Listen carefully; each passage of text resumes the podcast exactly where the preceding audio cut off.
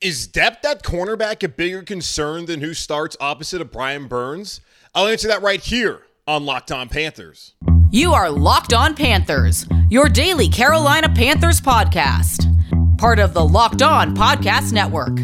Your team every day.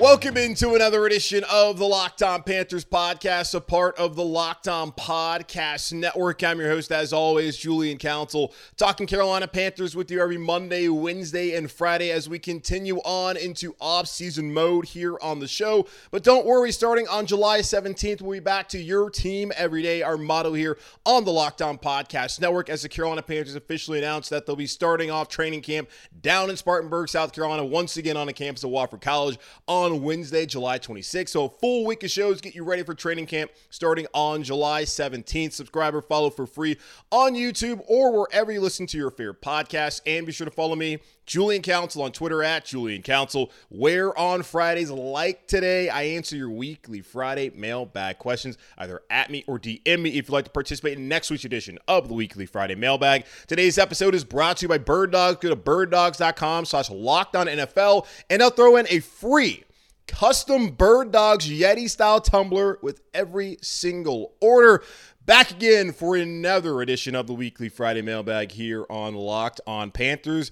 A light load, but some good questions to uh, think about and to talk about here on the show. Let's go ahead and start off with Jonathan who has a question about what is the bigger concern on defense. He says, I feel as if a lot of fans expect slash want the team to trade for an elite slash proven edge rusher opposite of Brian Burns. Yes, like you and everyone else who knows this team knows, that's a priority need out outside linebacker. But I honestly feel better about that huge blank on the other side opposed to the depth at cornerback. Also, not a fan of wanting to jump the gun and spend unnecessary money slash picks when we have a brand new staff of an elite DC who could potentially put Marquis Haynes, Yetur Gross-Matos, slash DJ Johnson, and we'll throw in Amari Barno as well in positions they can succeed. And if they don't work out, what have we lost besides maybe reaching a little in the third round for Johnson? LOL. In conclusion, keep what we got defensively, or if we're going to spend money slash picks, go for a proven starter at corner. So, really, what Jonathan's saying is he feels like the bigger concern is at cornerback as far as the depth goes there than it is at edge rusher as far as who is going to start.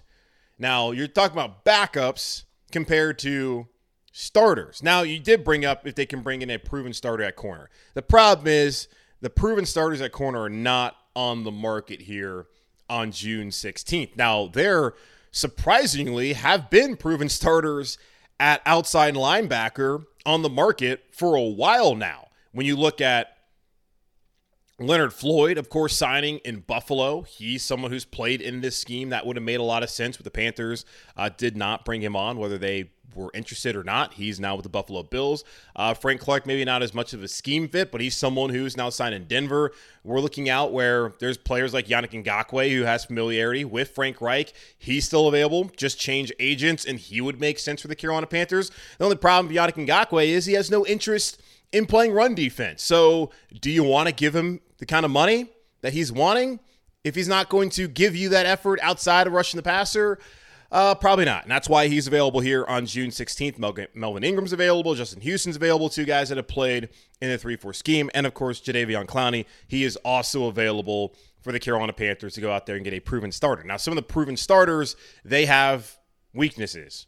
Like Ngakoue, his weakness is effort and wanting to be able to stop the run. Clowney, his weakness is actually making plays. Let's be honest. And then Ingram and Houston's weaknesses are, well, they're getting older. So there's only so many options out there available for the Carolina Panthers. Now, the good thing is they do have younger players like Gross-Matos entering into a big time year from year four, new staff, new scheme. Does he fit? Brian Bird said some pretty glowing things about Gross-Matos really learning how to kind of recognize what to do when dropping back in coverage, something he was never asked to do in the previous 4 3 scheme here in Carolina. We'll talk more about the differences of those two schemes later on here on the show. Got DJ Johnson, who the Panthers moved up from 93 to 80 to bring in. He's more of a project, but he's going to be 25 this year. So you're going to need to see something out of him sooner rather than later. And then, of course, Mari Barno, who they drafted a year ago, and Marquis Haynes, still younger guy, but he's been in the league for five seasons now and heading into year six. You have options there. At corner, you don't have a ton of options when it comes down to at least proven options. We know that CJ Henderson's going to start, not start, but he'll come in and be able to play at outside corner. Same thing with Keith Taylor. When I look at cornerback, they haven't really addressed the outside corner position this year. They have addressed kind of the nickel position. Looking this new scheme, you can see Jeremy Chinn play that big nickel. You could see Jammie Robinson play that. Eric Rowe could play that as well. They've gone out there and they brought in some options at nickel, but as far as outside corners, they haven't really done that. And Donte Jackson did speak pretty highly of Stantley Thomas Oliver, who's also entering into his fourth season, has been known more of a special teams ace and why he's been able to make the roster after being a seventh round pick out of FIU back in 2020 in that first draft class of Matt Rhule. He, he's been solid for them special teams wise, but if he can turn himself into a player on the outside, that would be great as well. Like that's the real concern at corner. It's depth on the outside.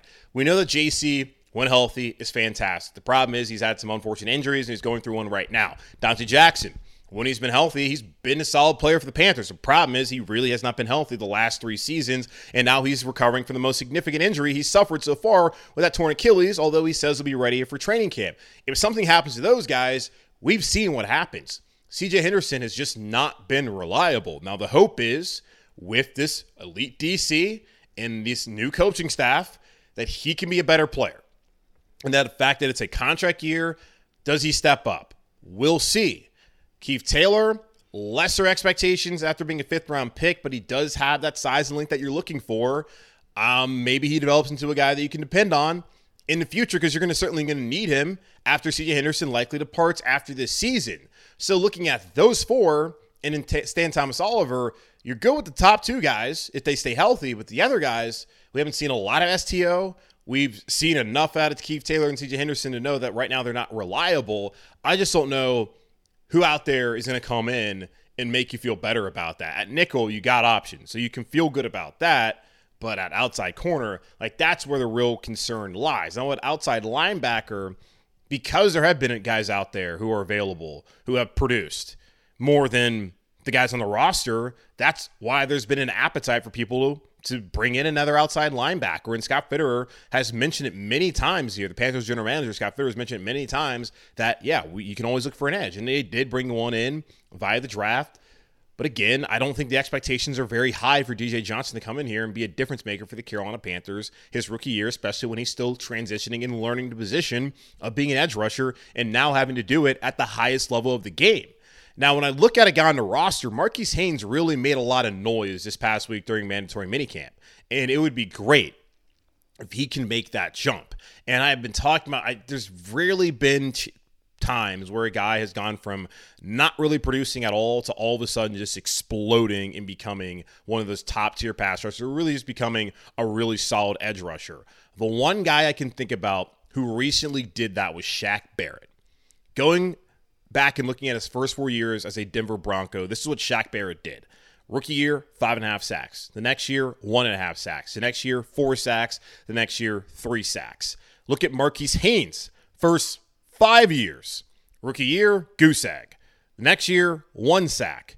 Four sacks, three sacks, five sacks last year as a career high. So, first five years, Marquis Haynes, he had 13 total sacks and 15 tackles for loss. First four years for Shaq Barrett, he had 14 sacks. So, in a way, similar. If you want to throw out the rookie year Marquis Haynes, you, you really can't in this situation. But looking at those first couple years for Barrett and, and Haynes, they're kind of similar. Now, here's the problem, though. Once Barrett moved to a different team, and you can also, I would say, probably a different coaching staff, different team, he went from three sacks to 19 and a half sacks. He burst onto the scene and surpassed his total, his career total at that point in one season, getting 19 and a half sacks. Now he came back to more of what you probably would expect from Shaq Barrett moving forward, where he had eight sacks the next year, 10 sacks following year, and then last year, dealing some injuries, had three sacks, but 40 and a half sacks as a Tampa Bay Buccaneer. Can Marquis Haynes go from five sacks to eight? Or to nine. Like I said the other day, if he can get eight and a half, you take that and you're happy with it if he's going to be the starter at outside linebacker. And that's really what you're asking out of Floyd, out of Ngakoue, out of any of the guys that you would assign. You're hoping that they can get eight and a half sacks. If Marquis Haynes can go from five to eight or hell to 10, I think you've got to be very excited about that in the development of a player like Marquis Haynes. But the problem is, like I mentioned, Barrett, his first four seasons, you saw what he did. He was pretty much, you know, what Shaq, what Marquis Haynes had been his first five. But in year five, he had, he exploded. Year five, Marquis Haynes' explosion was five sacks. Different scheme. Is that who he is? I don't know. But there's a lot so far that shows you that maybe Marquis Haynes is really just a guy you can depend on and get you about four or five sacks a season.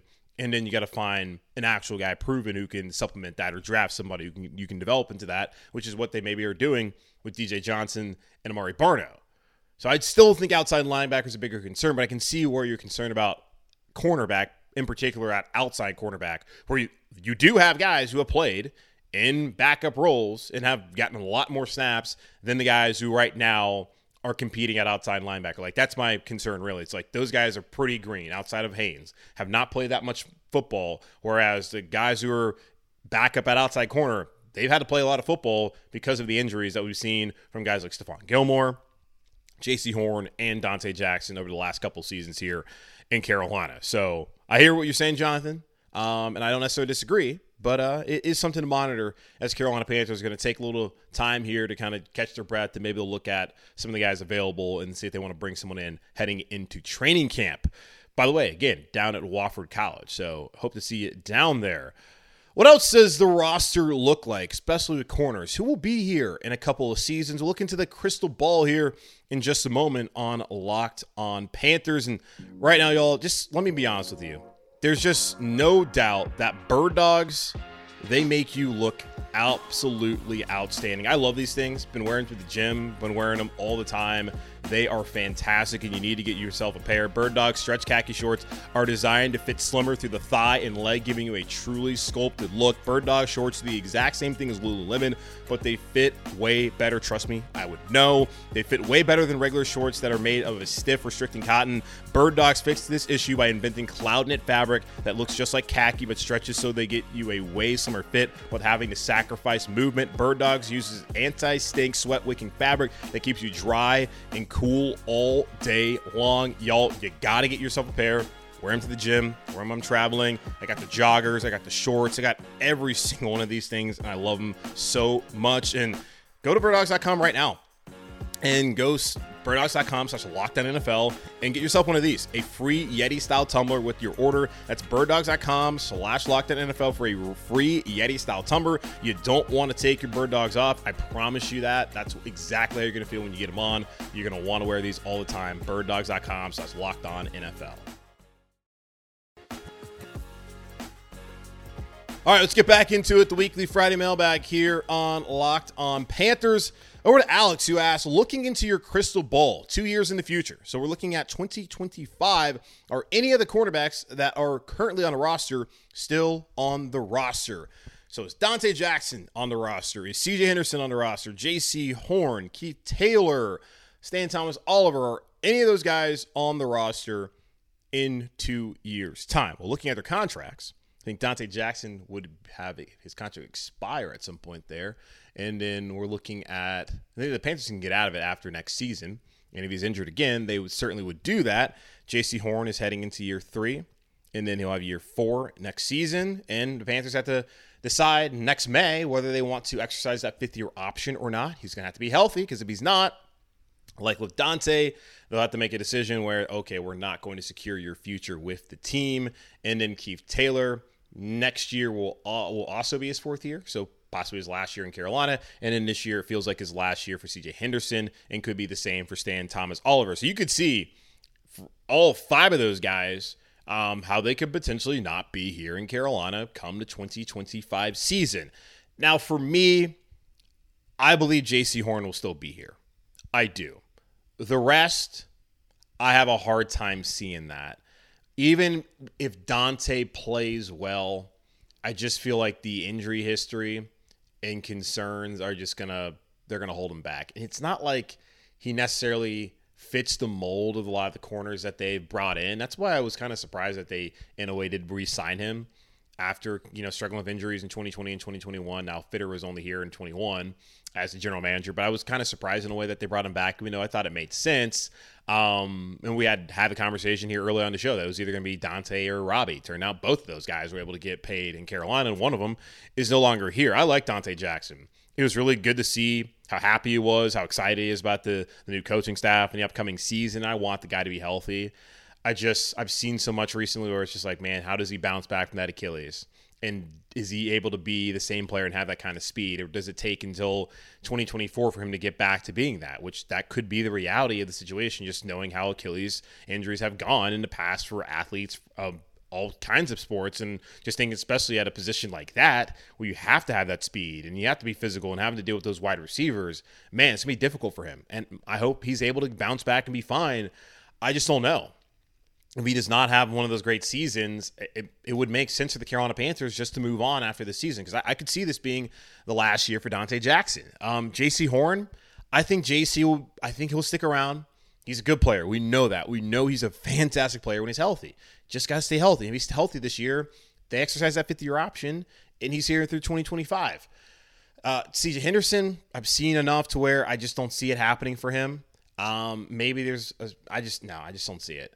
Uh, Stantley Thomas Oliver, it's possible that he sticks around. Really, I would probably give him the second best odds to stay because of how good of a special teams player he is. And if he is developing into a solid option at outside cornerback, even though he, again, like kind of Donte, doesn't necessarily fit the mold of the guys that Fitterer, um, that Seattle archetype that they like, I could see him staying here to continue being a special teams guy because you really need those. And if this is where his opportunity is and he's happy in Carolina and Chris Tabor wants him, then you keep him around. So really, Jaycee and Stantley Thomas Oliver, the guys I see that could stay around. Now Keith Taylor, uh, it's a, he was a late round pick. I don't really feel like you should be all that hard on him based on the last couple uh, of years in the situations he's had and been put in late in the seasons. Like he was bad against Pittsburgh, wasn't great against Tampa either, and then he got benched going into the New Orleans game, which still is just mind boggling that Wilks would do that, knowing that Josh Norman was never going to play a football game again after that. But I guess that's why he did it. It's a nice send off for Jano. So I guess good for him. But also, it's like, man, dude, development wise, got to get Keith Taylor back out there. Yeah, he struggled, but you keep playing the guy because he's going to be on the roster at least for the next two seasons, probably. So we'll see.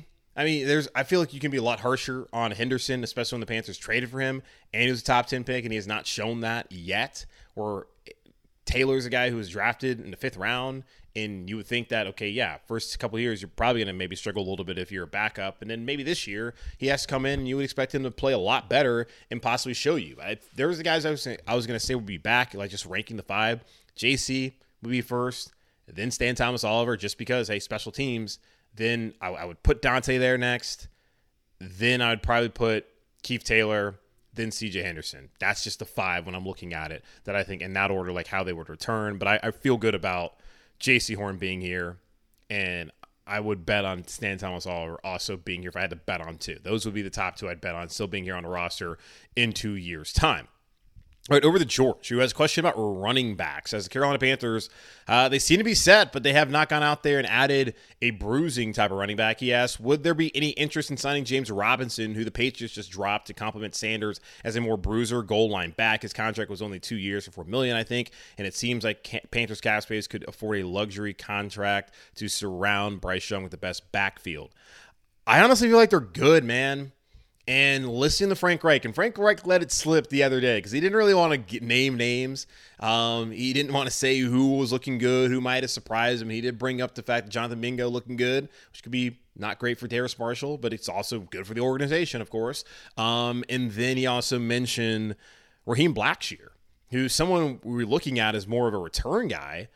Can he add that speed as a running back for the Carolina Panthers? His career Kansas, went to Virginia Tech, was really good there with the, the Hokies during that pandemic season. Um, or maybe was it 21, whatever it was. But either way, is he someone that can really step up for the Panthers? Now, he's not going to be a bruiser, but he does add something out of the backfield as a pass catcher. And when you already have Chuba going into year three, and you've seen what Chuba can do, fine player, especially as a backup running back. And Miles Sanders is likely your workhorse. And most of the times now you have those two guys, like we saw last year when it was Foreman and Hubbard, but it really feels like that right now that lead back is Sanders, and wouldn't be surprising to see the guy get like you know 20 carries, and then we'll see what everyone else gets. But I don't know if they're looking for that. And Miles Sanders, pretty thick dude, man. So maybe they don't need that goal line guy, and maybe they're in the offensive line's good too. So maybe they're not all that concerned about trying to find one of those goal line bruising backs. That they are good with Sanders, they're good with Blackshear, they're good with Hubbard, uh, and just James Robinson.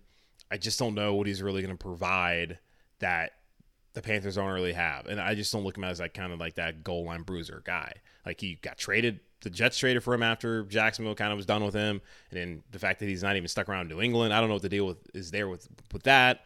I feel like the Panthers are probably good with what they have right now. So yeah, I don't I don't think that there's much interest, and they certainly have not talked about adding a running back at all um, during the offseason after they brought in Miles Sanders and um, stuck with some of the guys that were holdovers from the previous regime. All right, take a quick pause. I'll come back here and answer another question here on the weekly Friday mailbag. Be right back here on Locked On Panthers. So the Carolina Panthers are going through a scheme change defensively, and that has led to a lot of questions about how it's going to look here with the Ejiro Evero, the new DC, and how some players are going to fit in and having to bring in some new players. So let's talk about that. As Van from Texas had a question about the 4 3, but really how the 3 4 and how the 3 4 looks compared to the 4 3. He said, I'm familiar in the prototypical roles of the 4 3 front seven like traits you want to in want in each position. I have no clue on three, four prototypical position traits and roles. Could you explain what traits are needed for each position? And the change in responsibilities from our old 4 3, which Panther in the new front seven do you see as being the most natural fit for the transition? Okay, yeah, good question, because that is something that plenty of people have uh, asked about and have wondered as we're looking at it. Because I bring up 3 4, bring up 4 3. Qu- quite simply, it's pretty simple in terms of this. Like four three, you got four down linemen on the line of scrimmage, or three four, you got three, and then you got three linebackers in four three, you got four linebackers in a three four. Now, as far as the defensive linemen go, you want to have bigger bodies. You always want to have big bodies. We want to have bigger bodies when you're at a three four because you're going to have only three down linemen, whereas you have four to where you can kind of supplement it with the gap schemes and be able to have four guys down there instead of only having three. So typically, you really want that nose tackle, that interior guy, to be a, a big time run stuffer, someone who can can stop the run, who can also potentially attack from the interior. Derrick Brown can fit into that role. He can also fit into the role playing a little bit of defensive end because you're going to have a defensive end, a nose tackle, or a nose guard, however you want to call it, and then you're going to have another defensive end on the other side. Those defensive ends, one of them can be used as a guy who can rush but for the most part, you're not really going to ask him to do that all that much. So when you're looking at it, you're going to have a guy like Henry Anderson who can play defensive end and be seen as someone who's going to be more of a run stopper on the outside and can set the edge. You're going to look at a guy like Shy Tuttle who could play the interior, but also could potentially play another defensive end spot. I would say if Brown's on the defensive end, then you're going to have Tuttle there as your nose tackle, kind of holding the rush and being able to kind of you know disrupt from the interior and that's it allows you flexibility that's really the thing about the three four instead of the four three because four three when you got your four down linemen you're kind of setting what those roles are going to be but you can maneuver guys way more especially in that odd man front with the 3 4 than you would with a 4 3. Like Derrick Brown can play multiple roles. Now, guys like Marquan McCall and um, Bravion Roy, like their role is going to be set as they're just going to be one of those like nose tackles. And you can move guys around more so than you can with a 4 3, which is the good thing about this, especially if it's early downs. You might want to have Derrick Brown in there in the interior. Or if it's like a pass rushing down, hey, they've talked about it. Todd Wash says, hey, let's kind of move him outside a little bit and figure out if we can get him to be more of an edge rusher um, in terms of how this is going to be set up. So that's a good thing. Now, as far as the linebacker roles, it, the instead of having that fourth down lineman on the edge, you're going to have, have a stand up outside linebacker. So that's Brian Burns. Instead of Brian Burns kind of having his hand in the dirt, he's going to be someone who's going to be standing up, which can be great as far as going out there and rushing from that position, or he could drop back in coverage. Like there's more coverage responsibilities for guys in a 3 4 at linebacker than there would be for them. I mean, at 4 3. Like 4 3, yes, there's still coverage responsibilities, but oftentimes you would probably only want to have two linebackers on the field, anyways, in modern football with the amount of passing there is. So when you're looking at it in those nickel packages where you have five corners, like you're going to bring in someone like Jeremy Chinn to replace that other linebacker. Same case um, where you might have Jimmy Robinson. Like that's the kind of things that they've done the last couple seasons where you would see Shaq will be the lone linebacker on the field at times, or that they would have just Shaq and um, Frankie Luvu. Like they don't want to have too many linebackers out there. Now, when you look at the linebackers now with with the three four, you're gonna have to ask one of these guys, especially to be able to get back in coverage and to be able to do that. And Burns, we know he can do it and the interior guys, like they're gonna pretty much have the same roles of where they're gonna kind of set up the alignment. They're gonna go in there and just stop the run like Shaq. They're still kind of going out there head hunting in the middle, and then they also got to have their coverage responsibilities. And then the, the fourth guy you could get rid of and then throw Chinn in there or Robinson or someone else to play nickel, or you could use them as another edge rusher. This is what we kind of what we talked about, where you have the flexibility to where you can try and use Derrick Brown as an edge rusher in certain situations. You want to kick him out to more defensive end position in that odd man front, and then you can have Burns as well out there as an edge rusher, or you could then have someone on the other side in certain situations. It just provides you more flexibility defensively, where the roles can change. Like you, for the most part, know what you want those guys to be able to do, but roles wise, you, they can change play after play and depending on the situation. So that's really what it allows teams to do is just have more flexibility and be able to find more ways to utilize some of these guys on their defensive front. So that's kind of just how it looks like compared to a 4-3 where it's a little bit more static in terms of like what you're able to do and it might be more beneficial where hey 4-3 you got four down linemen getting pr- pressure with four is really what you want to be able to do. Where now with the three four, you can be more creative in your blitzing schemes and where that blitz is going to come from because you're kind of wondering, okay, like what's this guy at defensive end, down lineman going to be able to do? The outside linebacker, if he, is he going to rush? Is that other guy going to rush or is he going to drop back in coverage? You're having more questions and putting the offense more in conflict of what exactly is going to happen in this defense than you would with a 4 3. So I think that's why a lot of people are excited about what it's going to do. And, you know, it's possibly been one of the more popular defenses over the last couple years where it still has a lot of 4 3 principles, but overall, just allows defenses to do a little bit more and be able to utilize their players in different ways. All right, that's going to wrap up this edition of the Locked On Panthers podcast, a part of the Locked On Podcast Network. I'm your host, as always, Julian Council. Subscribe or follow for free, y'all, on YouTube or wherever you listen to your favorite podcast. And again, make sure to follow me, Julian Council, on Twitter at Julian Council, where on Friday of next week, I'll be back again to answer your weekly Friday mailbag questions, either at me or DM me over on Twitter at Julian Council. Get those questions in. In the meantime, be safe, be happy, be whole. As always, keep pounding and I'll talk to you on Monday where we'll begin our position breakdowns through the end of the month through the middle of July until we get back here on the 17th. Going to be breaking down every single position and telling you about some of the top storylines going into it, look at those players and my expectations for them heading into 2023. So, starting off with quarterbacks on Monday, Bryce Young, Andy Dalton, Matt Corral. Going to talk about all those guys coming up here on Locked on Panthers on Monday. So, talk to you then.